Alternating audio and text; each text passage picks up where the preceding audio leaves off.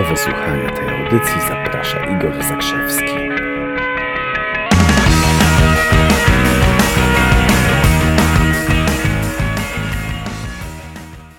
Jak działa alkohol krótkoterminowo, jak działa alkohol długoterminowo? Najważniejsze pytanie, czy alkohol działa pobudzająco, czy alkohol działa usypiająco? Krótkoterminowo działa pobudzająco, długoterminowo usypiająco. Zobaczcie, jest parę takich rzeczy w życiu, które krótkoterminowo działają inaczej niż długoterminowo. Innymi słowy, na przykład zobaczcie, pieniądze. Tak, wydawanie pieniędzy na różne rzeczy. Krótkoterminowo, ojej, jakie to fajne, jakie to wspaniałe. Wydaje się pieniądze, dostaje się dobre emocje za to, jest chwilowe pobudzenie.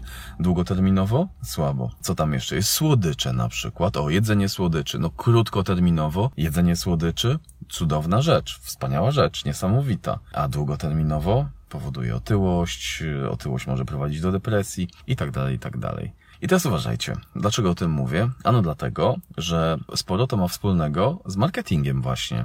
Dzisiaj jest przedsiębiorczy poniedziałek, więc, więc y, mamy audycję dla przedsiębiorców i to jest takich parę słów o marketingu. Marketing to jest gra jak myślicie, długoterminowa czy krótkoterminowa? Czy marketing polega na tym, że już o, robimy sobie promocje i, i sprzedajemy i, i zachwycamy się tym? Czy marketing to jest strategia konsekwentna, krok po kroku, długoterminowa? No ci z Was, którzy stwierdzą, to jest strategia długoterminowa, będą mieli rację. Efektów marketingu nie widać od razu. Widać je długoterminowo, poprawnie robionego. Jeśli marketing przynosi skutki od razu, to może się okazać, że jesteśmy na złej drodze. O czym dokładnie mówię?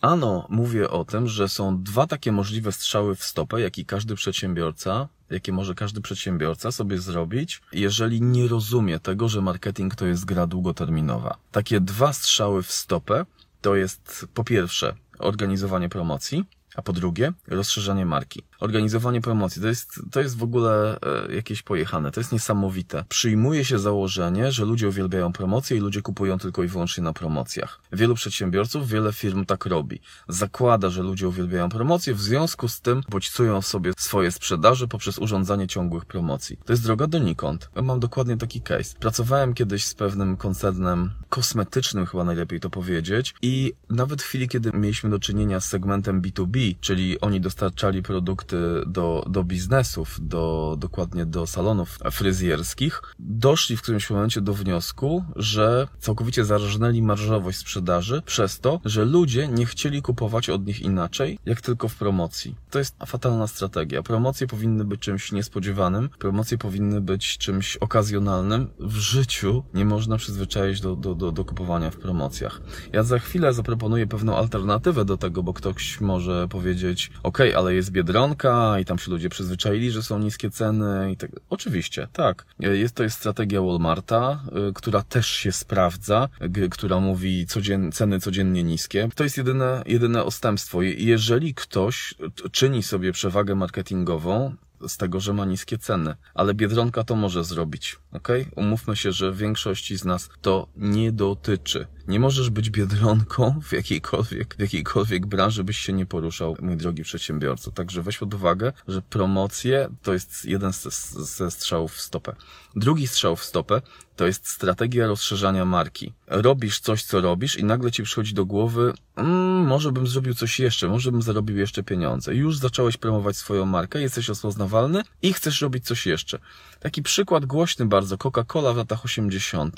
Coca-Cola, sławna, szacowna firma, w latach 80. wypuściła kolekcję odzieży. Przyszedł jakiś tam prezes, ktoś stwierdził, kurczę, zróbmy tak, że, że będziemy sprzedawać, będziemy sprzedawać też odzież pod, z marką Coca-Cola. Krótkoterminowo, pff, strzał w górę, piękne zarobki, naprawdę duże pieniądze na tym zarabiali. Krótkoterminowo, bo długoterminowo to się zemściło. Przyszedł taki rok, i to, to wbrew pozorom szybciej niż później, przyszedł taki rok, gdzie sprzedaż totalnie siadła z dnia na dzień i oni zostali z potężnymi długami, z ogromnymi długami, zostali z, bo mieli ogromne ilości e, odzieży na magazynach, które już nikt nie chciał kupować. Donald Trump w czasach, kiedy, e, no, przed swoim bankructwem, więc trochę już uprzedzam tym wprowadzeniem całą, całą historyjkę, ale Donald Trump przed swoim bankructwem był uznawany za geniusza biznesu. Był na okładkach Newsweeka, Time'a, wszystkich wspaniałych gazet, chwalili go, jaki to jest zaradny, jaki przedsiębiorczy, bo działa i ma hotele, i ma kasyna,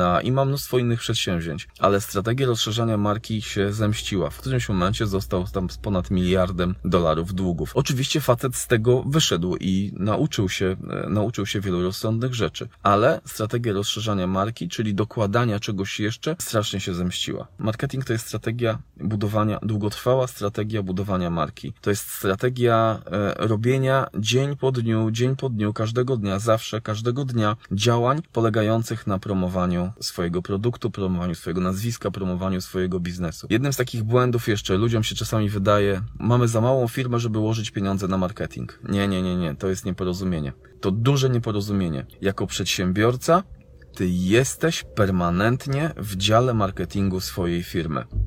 I dopiero z takim podejściem możesz zawalczyć o rynek. Trzymajcie się cieplutko. Pozdrawiam. Życzę wspaniałego tygodnia. Trzymajcie się. Hej.